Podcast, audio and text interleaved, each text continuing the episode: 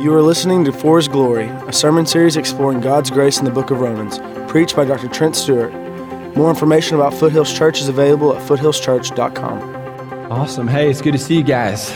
You ready for a little, uh, little preaching, little word? You ready to get into it? Why don't you grab your Bibles, go to Romans chapter 15.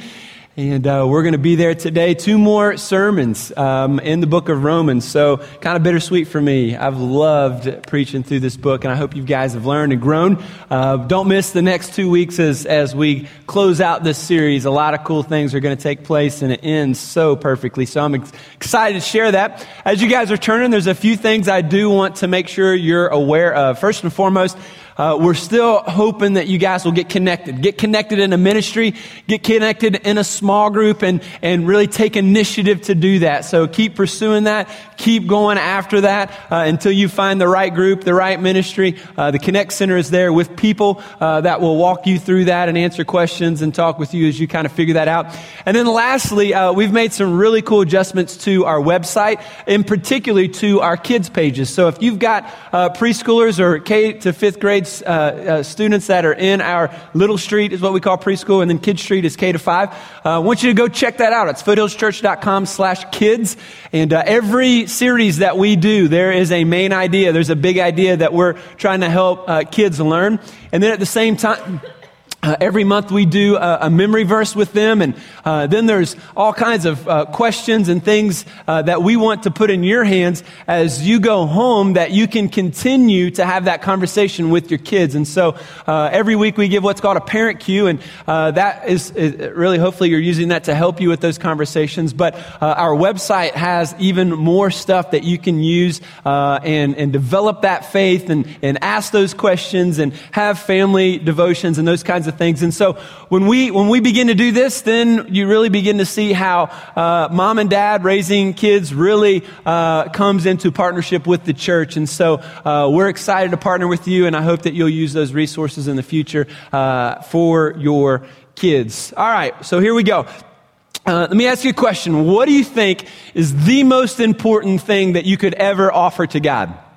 You ever thought about that? Like, what gets God like jazzed up and excited and like, you know, pumped up for what his kids are doing for his glory. I mean, I, I was on the soccer field yesterday watching my kids, and, um, you know, every time I watch my kids play, when they score a goal, when their team does well or whatever, you know, you're excited, you're proud, you're, you're, you know, you get excited about that. And so I just imagine God, our, our Father, that, you know, He's excited and proud of us when we do certain things. And so I just wonder what those things are. What, what offering could we give to God that would, that, that, that He would be pleasing to Him? And so if you think about it, you're probably thinking, well, if, if, you know, if I give financially, you know, that's going to please God. And so I'm giving him that offering and I give regularly and absolutely that's a great thing. And God's using that. And so some of you might think, well, if I just offer myself, you know, I'm just going to offer myself and just give everything that, that, that I am. I'm going to give that to God. And if you notice, every song that we sang today had this idea of surrendering everything to God. With all that we are, we want to give it to Him. And that's really where, where we stand. And, and all those are true and good things. And we probably come up with a lot of different examples of what is pleasing to God as far as an offering. But I think at the end of the day, especially where we find ourselves in our passage today, there's like this overarching umbrella that is going to include anything that you might come up with today that would be a pleasing offering to God. And, and that one word is transformation. And so the idea today that I want you to grab and what I, what I want you to think through is that the greatest offering that you could ever give to God is impacting people with the gospel. I mean, it's, it's that simple. I think we're going to see today in our passage Paul's um, ministry. Uh, Paul, remember who Paul was? He used to kill Christians and he was a pretty, pretty self-righteous bad dude. And then he accepted Christ and, and, and his life is transformed. And, and, and, and so keeping all that in mind, now we see him at the end of this letter, we see him really kind of beginning to sum up the various things in his ministry as what, what are the foundational principles and truths that we want to learn from him and, and like apply to our own personal lives. And I believe that we're going to see that in fact, the greatest offering that he gave, the greatest offering that you and I can give to God is the impact that we make for the gospel in other people's lives. So, we're going to see that Paul says that he's proud of the work that God has done in him. He's proud of how God has used him and him, you know, and, and as a result of God working through him, he's able to invest the gospel and lives are transformed around him. And, and so he's proud and, and excited about what God has done in him. So what's the greatest offering we can give? Okay, I think I've you know, hopefully answering that. We'll continue to answer that. But secondly, when you look at your life, would you say that you're proud of the offering that you are giving to God? Are you proud of the work that God is doing in you? Now, listen, listen, we're not, you know, pride is an ugly thing, and so we're not talking about getting credit, and we're not talking about, you know, you know putting uh, ourselves on the spotlight. What we're, what we're seeing is Paul says that he is boasting and that he is proud of the work. And so there's this idea that it's, it's good and right for us to get excited about what God is doing in us and how, how God is using us and how God is even using our church to impact other people with the gospel. And so, so that is a, a good and right thing. And so, are you proud of the ministry that God is doing in your life? I hope you kind of wrestle with that. Hope you kind of keep that in your mind today as we think through it and as we look at it today. And uh, hopefully, we'll begin to answer that. Let's look at chapter 15, beginning in verse 14. he says, I myself am satisfied about you, my brothers, that you yourselves are full of goodness, filled with all knowledge, and able to instruct one another. But on some points I have written to you very boldly by way of reminder, because of the grace given me by God, to be a minister of Christ Jesus to the Gentiles in the priestly service of the gospel of God, so that the offering of the Gentiles may be acceptable, sanctified by the Holy Spirit. In Christ Jesus, then, I have reason to be proud of my work for God. For I will not venture to speak of anything except what Christ has accomplished through me to bring the Gentiles to obedience by word and deed, by the power of signs and wonders, by the power of the Spirit of God, so that from Jerusalem and all the way around Illyricum, I fulfilled the ministry of the gospel of Christ. And thus I make it my ambition to preach the gospel, not where Christ has already been named, lest I build on someone else's foundation, but as it is written, those who have never been told of him will see, and those who have never heard will understand. All right, let me, let me unpack some of this today for you. I think we're going to see some, through his ministry, we're going to see, I think, a model for how you and I can, can impact lives around us for the gospel. If offering to God, the best offering we can give him, is impacting people with the gospel, then we need to know how to do this. And so if you're taking notes, I'm going to give you four, uh, five things real quick today. Um, probably not real quick, but, but that's just kind of preacher lingo. So, so we're going to talk about five things today that I think are going to help us and, and hopefully apply them to our lives. And the first thing, if you're taking notes, is that we've got to believe that we can do it.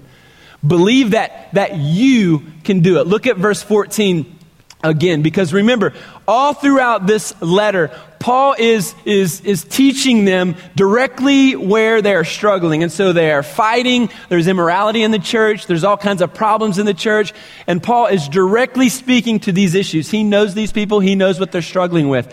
But in verse 14 he says i myself am, am, am satisfied about you in other words, man, I'm, I'm, I'm, satisfied with where you're at. And, and even though you've messed up and even though there's some things that are happening, you know, I, I'm satisfied with where you're at. And here's, here's why. He says, My brothers, you yourselves are full of goodness, you're full of knowledge, and you're able to instruct one another. So here's the idea. When we talk about impacting people with the gospel, I would say many of you in this room check out from that statement because you think, I'm not doing anything for God. You know, I, I, ask you, are you proud of what God is doing? Some of you in here are like, you know what, I'm not doing anything. I don't know what's, what's happening, and I, I don't know if this is going to help me today. Some of you think, well, I've done some things, I'd like to do more. And so, really, no matter where you're at when you answer that question, I want you to hear Paul's heart, God's heart today. And that is, you can do this and you've got to believe that you can do it. He says you're, full of goodness, you're full of knowledge, and you're able to instruct. In other words, everyone in this room, if Jesus Christ is in your heart today, you have the ability through the Holy Spirit to impact other people with the gospel. Now, this is huge. Because some of you bring in sin and mistakes and problems, and you think, man, God can't use me. Some of you learn the easy way, some of you learn the hard way, don't you? How many of you guys would say, I'm the kind of person that learns the hard way? How many of you guys? Uh, lots of hands. A lot of people in here. Uh, some of you are like, I am learning the hard way. Praise God right now. Help me, Jesus. You know, I kind of had an experience last Sunday. I want to share real quickly. Uh, I was on my way to church, so I was getting ready. It's about 6:30 in the morning. Stop by Starbucks, get my double vanilla latte, by the way. And so I'm in line, and so I'm not a a text and driver. I mean, not to say that I've never done that, but I, I, I don't want to do that. It's very dangerous. You know, teenagers, it's very dangerous. We don't want to do that. And so I'm in, in the drive-through at Starbucks, and so I'm not driving. So I pull out my phone while I'm waiting and I start to text. And I, I, was texting my wife, I forgot something. And then a song came on the radio, so I was shazamming a song. And I'm doing all this. Meanwhile, it's still dark. And the dude in front of me, like, his lights, brake lights change, and he rolls forward. And of course, my peripheral vision, I'm a point guard, so I have good peripheral vision while I'm texting and shazamming. And so I begin to pull forward, and then boom, I ran into the guy in the drive through of Starbucks. I was so mad. I was like, I can't believe I just did that. I'm on my way to church. I'm going to be late. So we pull up and we get out, and I'm looking, and it's still kind of dark, and I'm looking at the back of the car, and I'm like, oh man, there's just like a speck. You know, there's just like a barely little deal. So I get out of the car, and I'm thinking, well, maybe he's on his way to church, you know? And so he gets out of the car, and he's kind of dressed nice. So I'm thinking, brother, fellow brother, in the name of the Jesus, I greet you. You know, I'm like, hey, let's show grace to each other, you know, praise God. And I was like, man, you're on your way to church like me? And he was like, no, I'm taking my wife to work. And I'm like, oh, you know, that one is not going to work for me here. So, so we start to talk and he gets my info and all that route. So, you know, he didn't, he never turned it in. So pray for me on that so that doesn't show up. But, and then this is like, has nothing to do with it, but I pull in today because that's kind of my routine. And guess who pulls in behind me? I promise you it was him. And I was like, uh, you know, I don't want you to remember me, forget me, forget me. But again, I think, you know, sometimes I have to learn the hard way. But that's a good little lesson for me. You know, I put my phone in the glove box. I don't even want to look at it when I'm driving because I don't want that to be a temptation. But some of us learn the hard way, and some of us learn the easy way. Some of us don't learn at all. I used to coach basketball. I've coached my kids. I've coached uh, high school, and, and there was always kids on the team that you know you would tell them what to do, and they would go out on the court and they would do it. You know, they would give their heart to you, and you would love those kids. And there was those kids that you know heard what you said, but then they kind of wanted to score more points, or they kind of wanted to do some stuff a little bit differently. You know, and then it wasn't until you know they failed or they you know something bad happened, and, until they began to learn. And if they still didn't learn, then they found a nice you know warm, comfy seat beside me on the bench. But they had to kind of learn the hard way. And, and so Paul says here what I think is very interesting. In verse 15, he says, But on some points I have written to you very boldly. You know, in other words, I have, I've come to you, I've come at you pretty hard with this stuff. I mean, this is hard truth. I mean, all the way back to Romans 1, there are some very controversial, very in your face biblical truth here. And for some of us, as we've moved through it, it's kind of like, oh man, I, I, like it, but I don't know if I can really digest that. And, and man, I know it's true, but I don't know if I can really, really accept it. And so we have this kind of, you know, issue where we're learning hard stuff. And so the temptation is to hold up your hands and say, I, I can't get it, I don't want to do it, or, or, or I don't want to hear it. Some of you are like, you, you're not teachable, you don't want to hear that there's a better way because your way is the only way, you know? The, the, the, people that learn the hard way usually got away. I do it this way. I don't want to hear what your opinion is because this is my way. And, and so, so with that mentality, we come to the church, we come to biblical truth, and sometimes we just hold our hands up and our heart becomes hard and we don't want to hear what the truth is. We want to learn, sometimes we have to learn the hard way. Some of us don't learn at all. You're like the, you're like the guy who was golfing with his wife. And um, he, he was on the eighth hole it was a par four, and he, he tees off and he hooks one into the woods. And he's about to chip out back into the fairway uh, when his wife says, Wait, wait, wait, wait, wait. Before you hit that, the only thing in between you and the green is that barn. And if you let me open up the front door and the back door, I think that you could hit it through the barn and go right onto the green. So he says, all right, I'm going to try it. So he, he gets his three iron out and he just whacks that thing and it goes through the first door and then it ricochets off the barn wall and it hits his wife in between the eyes and kills her instantly. This is a true story, by the way. I'm just kidding. the next year, that same man on that same course, hole number eight, par four, he hooks one into the woods again. He's about to chip out into the fairway, and his friend that he was golfing with, his buddy, says, Wait, wait, wait, wait, wait. I believe that the only thing in between you and the green is that barn. And if you let me open up the front door and the back door, I think you're going to be able to hit it right to the green. And he says, Oh, no, I'm not going to do that again. Last time I tried that, I got a seven. wait for it, wait for it. because, yeah, be, par four, and yeah. Uh, he didn't learn what he should have learned with the whole wife dying thing. Anyway, it went over better in the first service.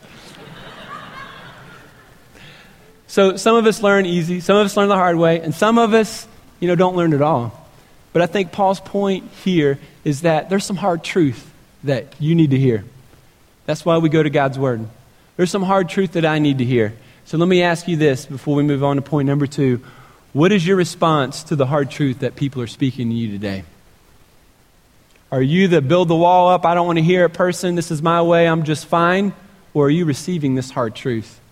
You know, how, how are you receiving the preaching of God's word? Are you open, taking notes, want to hear, want to learn, or are you just kind of crossed and you're, you know, whatever, dude? See, I, I think how we receive the truth um, says a lot about who we are. And so I believe his point here would be for us to hear it and, and, and, and respond to it and believe that we can do uh, what he has done and believe that we can do what God is calling each of us to do uh, as far as impacting people with the gospel. Number two, not only do we have to believe that we can do it, but the goal in ministry is transformed lives. That's huge. Look at verse 16 again.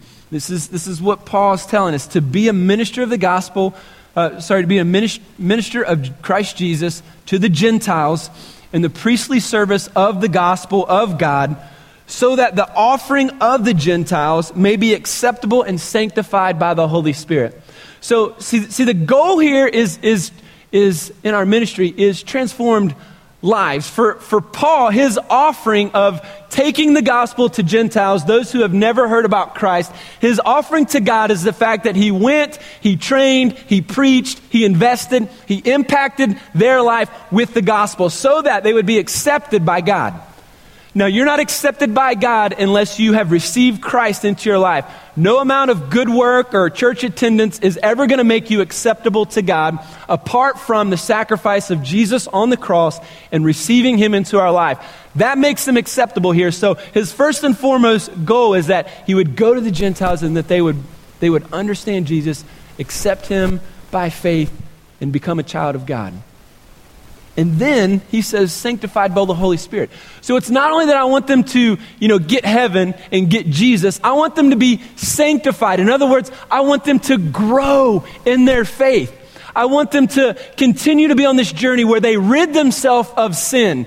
So every week I'm, I'm fighting against that old sin and I'm praying through it and I'm, I'm, I'm, I'm putting it behind me and I'm repenting and turning away. Through the Holy Spirit, He wants them to be sanctified. You see, the goal is transformation. The offering of, of, of, of, a transformed life is what we should be in pursuit of. Transformation in our own life, in my life, and transformation in those lives, in this room and in this community. Look again at verse 18. He says, I'll not venture to speak of anything except what Christ has accomplished through me to bring the Gentiles to obedience. So again, his goal is transformation. The only way that you obey God's word is when you are being transformed by the Spirit. I mean, you're not going to, you know, love your neighbor unless, you know, God is transforming your heart and you are changing and you are overcoming sin. You begin to understand what that means. So his point here and his goal is transformation. Our goal here at Foothills Church is not to see how big of a church we can get. Our goal is not to see how big or how many buildings we can build. That is not the point at all. The point for us is to see God transform lives. And so, if that means that we have to renovate a bowling alley and, and, and, have a room so that more people can experience God's love and, and hear God's word, and, and, then, and then put those people in ministry and, and give them opportunities to serve and get them in small groups so that they can continue, that's what we're going to do. I mean, renovating this facility is not about having a nice place. It's about having an, an opportunity for people to come and experience the life transforming power of the Spirit. That is what wakes me up every day. Seeing lives transformed. And I believe that's what Paul's heart is all about transformation. Number three, your significance is grounded in God's grace. Look at verse 15 again. He says, I've written to you very boldly by way of reminder. In other words, I love that. It's like you guys probably know this stuff. It's not that you don't know it, you just need to be reminded of the hard truth, right? He says, Because of the grace given to me by God. So the grace given to him has been used and applied in such a way that now he is, he is blessing other people. You see, your significance is found in the grace of God, not, not in the amount of success you think that you are achieving in life. You see, the, one of the issues in our culture is that people chase success, and, and you have a vision for what success looks like in your mind. That's why maybe you got married and you had kids, and that's maybe why you're pursuing this job, and, and it's why you're trying to save money, and it's why you want to buy nice things or, or buy a bigger house or bigger whatever. Because we like to chase this concept of success, but I'm here to tell you that once you have tasted significance, success will never satisfy. Some of you have run that rat race you run the right race of success and you're trying to, you know, get, get paid and, and get this and get this and have stuff. And, and every night you go to bed and, and, and your heart's wound up because that's all you want and think about is, is getting this stuff. Because in your mind, you've got to get this, you know, whatever, achieve this whatever to feel successful. But I'm, I'm telling you, your significance is found in God's grace. So that Jesus tells us who we are. And we find our identity in, in Jesus, not in what the world says success is. We find it in what Jesus says significance is. And, and significance is, is far greater than any, any vision of success that you have for yourself. Matter of fact, your vision of what you think success is doesn't even ha- hold a candle to what God wants you to accomplish through His grace. You see, we come into the church and we think, ah, yeah, Trent sounds great. I want to do, you know, something great for God, but I still have this sin and I still have this stuff and I still have all these, all this stuff holding me back. And I just want to tell you, God is not like Shaquille O'Neal. I'm just going just to tell you that. Um, maybe you guys are excited about the NBA starting back. Anybody? Oh, wait, thank you. So we're not a basketball crowd. That's weird because that's like what I only watch. So um, we got the NBA channel, so I'm really excited, and, and Micah is not so excited about that. But um, we're watching, I'm, I'm, watching games. I'm loving it, loving it, loving it. And so there's this show that Shaq is on, and uh, Shaquille O'Neal is a basketball player. I guess I better say that based on the, the, the hands that didn't fly in the room. And um, so he does this thing called Shaqtin' a Fool. You guys seen that? So what he does is all the horrible like bloopers and bad plays of the week he shows on his program. And so it's like making fun of uh, everybody that does a bad play. And so it's Shaq and Fool. And so at the end of the year, he does the top 50, you know, Shaq and the Fool plays. So it's hilarious and I love watching it. But I say that because I'm glad that's not how God operates. Like every boneheaded, stupid thing that I ever do, God's not at the end of the year coming up in, you know, almost to January, only a couple more months left in this year, and, and He's going to show the highlight reel of all the idiotic, dumb things that Trent did again. You know, He's going to play them through my mind. It's like, thank you that God does not work like that. As a matter of fact, the same play reel of the dumb choice or the bad thing that happened in your life that you allow to run through your mind is not God push and play. And it's not the devil push and play either. The devil is not omniscient. He doesn't know your thoughts, can't make you think something.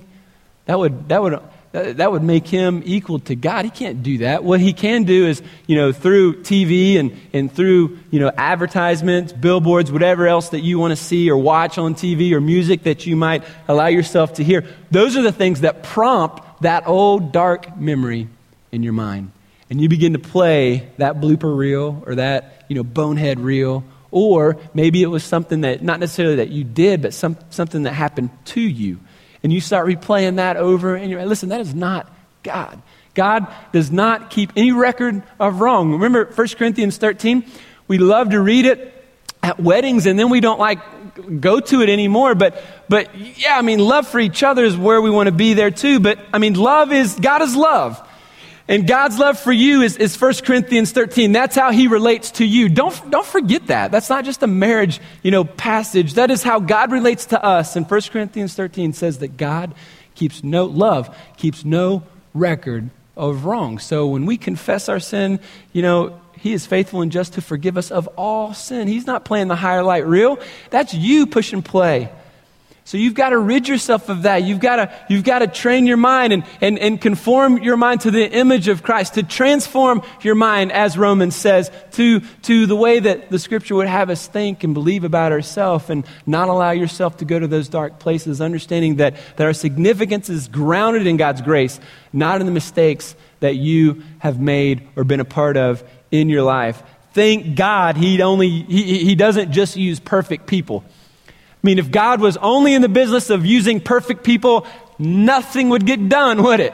Because there are none. I mean, every dumb thing that I've ever done, every, you know, every time I've embarrassed myself, every time I've failed, anytime I've, I've lost my cool, any, anytime I've missed the mark here, God still says, Trent, I'm still going to use you. I'm going to use you in spite of your sin, in spite of your past. So we got to go back to, to this idea of significance and, and the fact that you can do this. And that I hope that your heart is for this and that you want to pursue what God is doing in your life so that you can get on board with what He's doing and not miss it any longer and not be distracted any longer. Your significance is grounded in God's grace. Number four, we've got to realize that transformation only happens through God's power. I mean, can we just can we just, you know, understand that transformation is only happening through God's power? In verse 18, it says, What Christ has accomplished through me. So he's proud of what Christ has accomplished through him. Pride is a, is, is a very evil thing. And so we're not gonna, we're not gonna like see our church grow or, or see our small group do some cool things or because you shared your faith or something and someone accepted Christ. We're not gonna look at that and say, look at what I did, man. I really, I really had some cool scripture and I just memorized and I was knocking out of the park and I had that illustration. It's like, no, Anytime someone's life is transformed, it is God's Spirit through us that is doing that transformation. We don't take credit for that. Verse 19 says, By the power of signs and wonders, and by the power of the Spirit of God. These things are happening in his ministry because of the power of God working through him. And listen, God's power wants to work through you. We see a lot of manipulation in churches. Um, we see a lot of fabrication of God's power, really, in churches. And you got to be careful. I mean, honestly, there's, there's a lot of emotionalism. There's a lot of, you know, let's just cry a lot and have loud and do this. And, and everybody gets, you know, emotional and, and, and, and, and loud. And then we're smacking people in the head and they're falling down shaking. It's like, you know, well, what is going on here? And, and, and, and there's a lot of fabrication of God is moving. A lot of fabrication. And so you, you want to have right theology as you look at these. And you don't want to, you know, go to the other side that, that ignores the Spirit's power. Like, ah, we're just going to church and like nothing's going to happen. I'm not going to get anything. I'm just going to kind of sit here and just kind of endure this. You know, it's because what we do, it's what my wife wants or whatever. You know, and so we just negate or ignore God's power like he's, he's going to do something unique. Like we, we don't ever, some, you know, on that side it was we don't expect revival. We don't expect God's power to really show up and, and transform people and change people. And, I, and I'm, I'm just telling you that, that if you want to see God move and, and if, if, you're, you know, if you really want to know if God's working in a church, just look for transformation. See if, if there's any transformation taking place. And I'm not just talking about cool testimony, walk out the doors, and different story. I'm talking about a true transformation in someone's life. If you're seeing that, only God is doing that. Know, we could talk about this for days about what God is doing and has done and people's lives that have been transformed in our church. I, I think about the young kid that started coming when he was young and didn't care about God. His dad never comes to church, but his mom started bringing him. And um, I, I, remember sharing the gospel with him, you know, a couple of times, and it's kind of like talking to a brick wall and kind of looking right through me. It's like, all right, all right. And, you know, a little bit of time passed. He built some relationships, and, and the next thing you know, he's open. And then all of a sudden, one day, he accepts Christ, and his life is completely transformed. And to the point now, as he's, he's older, uh, even considering ministry. I can tell you about the, the couple who was on the verge of divorce pretty much their entire marriage. And they, they, under, they, they heard about the marriage conference that we were going to do. And so they decided, you know what? Here's one last effort, one last ditch effort. You know, we'll try this out. And so they came. And as a result of that conference, they took divorce off the table. And as they began to plug in and get under God's word, their life began to be transformed to where now they're not just enduring a marriage, but they are in love and God has changed them. I could tell you about uh, the guy that, you know, by all intensive purposes was living the American dream. Had everything resource wise that you could imagine, but, but he started coming to church and God started working on his heart and he began to realize that he was very discontent with where he was at in his life. And, and God began to work on him in such a way that he said, You know what? This is not what God wants me to do. And he left it all all everything that everybody in the world says this is what i want. He's like you know this is not what i want. This is not what god wants. He left it completely transformed and god's calling him into ministry and he's, he's everything about him has changed. I can tell you about the, the young woman who um, became pregnant by her boyfriend and her boyfriend talked her into having an abortion. And uh, a little bit later they decided to get married but um, you know as as you know, some things in life tend to work out. They decided to get a divorce. And so, uh, broken, ashamed, and living a life of secrecy, she starts coming to Foothills Church. And over the course of time, God begins to unveil little pieces of her heart and little pieces that are blocking her from what God truly wants to do in her life. And one thing led to another. And today, not only is she, you know, relieved and forgiven and has, has put that shame game down, now she's using her story to help women who were in her exact shoes. That is transformation. I can't fabricate that. I can't make that up. I can't, I can't come up with a good illustration to make that stuff happen. It happens because the Spirit of God is in this place. And so, if you and I will come to a point in our life where we will not only understand that we can do this and, and not only understand that, that it, it, it, it's transformation that is the goal, but we can also come to the point in where we can say that it's because of God's power that this has taken place. And so some of you are in here and you're like, can't happen to me. And I'm here to tell you it can. And if you hang out and you're willing, it will.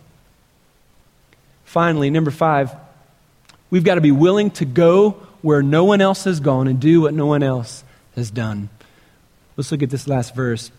Verse 20, he says, And thus I make it my ambition. I love that word.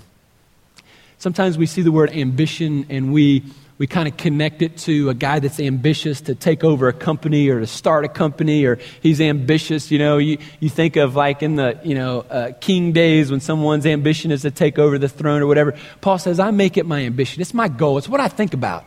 It's, it's what I do. It's what I live for. It's what I'm, uh, uh my, my burden in this world. It's, this is what my ambition in life is. He says, it's to preach the gospel not where Christ has already been named, lest I build on someone else's foundation.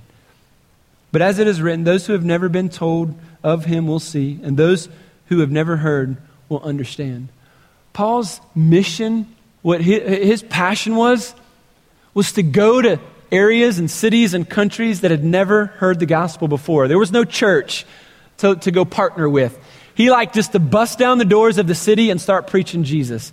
And so he was willing to go to jail, to prison, to get beat up for it. He didn't care because his life's ambition and goal. And listen, get this. He knew that the best offering that he could give to God was making an impact for the gospel in someone's life. And so he was willing to go where no one, one else was going and, and do things that no one else was doing. Now, you know, when we go to Africa in, in, in, the next year, you might be on board and you want to say, you know what, I want to go and I'll go to the tribes and I'll go wherever where Christ has not been preached because you're a pioneer, you're a risk taker, and that's, that's, what you, that's who you are. And some of you are a little bit safer and I'm not going there, you know, but are you willing to go somewhere in this city that no one else, where no one else is going? And do something that, that no one else is doing for the gospel? Are you willing to do that? It's a good question. I believe Paul's ministry is an example for us that we can't be tied to tradition. We can't be tied down to church as usual. We can't be tied down to this is how we've always done it. We have to open up, get, get the blinders, open up our eyes, and see that this generation that's growing up right now, the millennials, are far different than us.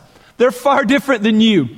And what might have worked back in the 80s is not going to work in the year 2013, 14, and 15. And so we can die on this hill of tradition, or we can say, you know what, let's do something nobody else is doing. I mean, let's get creative here. Let's go somewhere nobody else has gone and take the gospel and let's, let's depend on Jesus to do something because I'm not going to take the credit when it happens and when revival breaks out in this church and in this city. It's not because of, of, of me or it's not because of you. It's because of the Spirit is going to move. And I believe that He's going to. And I believe that He is in many ways today. So we've got to believe we can do it. Understand our goal is transform lives. Our significance is grounded in God's grace. Transformation is what we're going after here, and it happens through God's power. And we want to be willing to go where no one else has gone and do things no one else is willing to do. And I want to invite you to join us. I want to invite you to let go of your priority list and take on God's priority list. I want to invite you to let go of your hopes and dreams and take hold of God's dream for your life. I promise you this that your, your idea of success doesn't hold a candle to what God wants to do in your life. Leave behind your past and that sin that continues to replay in your mind and say, you know what? I'm, I'm, full of goodness, I'm full of knowledge, and I can help somebody grow. And I can believe that through the Holy Spirit. Eh, here's, here's why. Here's why God uses imperfect people because it's not about you. If God is the one that's changing lives, you're just the vessel. It doesn't matter, it, you know, my sin is in the past, and as I still struggle, I'm struggling and I'm repenting, but just because I'm still dealing with stuff doesn't mean that I'm not called to preach. God has called me, and I've got to go. And God has called you.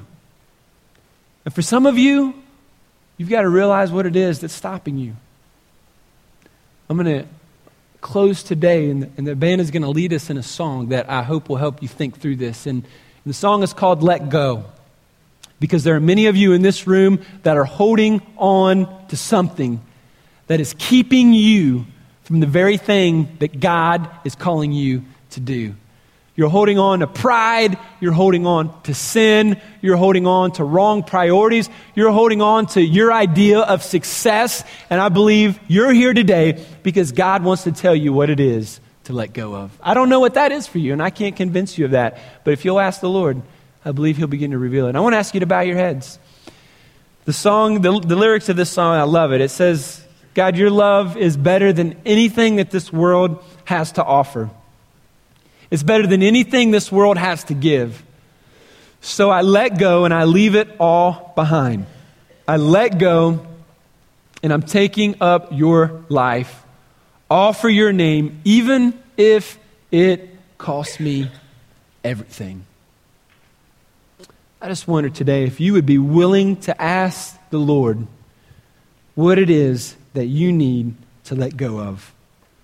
What is it in your life that's keeping you from experiencing the life God is calling you to lead, to live? If the greatest offering that we can give to our Creator is impacting people with the gospel, what are you doing to give him that? What are you doing to see that take place in this city, in this world? I believe that God has huge, huge plans for this church and for you. I believe that He is going to transform your heart and your life, but it starts with a willingness to humble yourself before Him and follow and trust Him in His plan, not your plan. Thanks for listening. More information about Foothills Church is available at foothillschurch.com.